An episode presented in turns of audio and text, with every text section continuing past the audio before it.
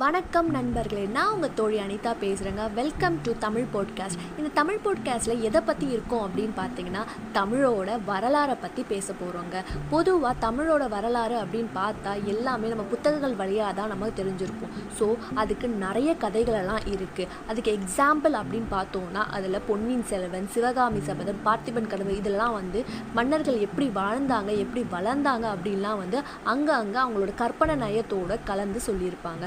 நான் என்ன பண்ண போகிறேன் அப்படின்னு பார்த்தீங்கன்னா இந்த வரலாற்றை பல ஆசிரியர்கள் ஆராய்ந்து எந்தவித கற்பனை நயத்தையுமே சேர்க்காம அப்படியே புத்தகங்களாக வெளியிட்டிருக்காங்க. அப்படிப்பட்ட மன்னர்களோட வரலாற்றை தான் நான் வந்து உங்களுக்கு எக்ஸ்பிளைன் பண்ண போகிறேன் இது வந்து அப்படியே வாசிப்பு மாதிரி இருக்காது. உங்கள் தோழி ஒருத்தங்க அழகாக இதை சொன்னால் எப்படி ரசிப்பீங்களோ அதே மாதிரி தான் நான் உங்களுக்கு சொல்ல போகிறேன் இந்த கதைகள் கேட்கும்போது உங்களுக்கே பல விதமான விஷயங்கள் தெரியுங்க.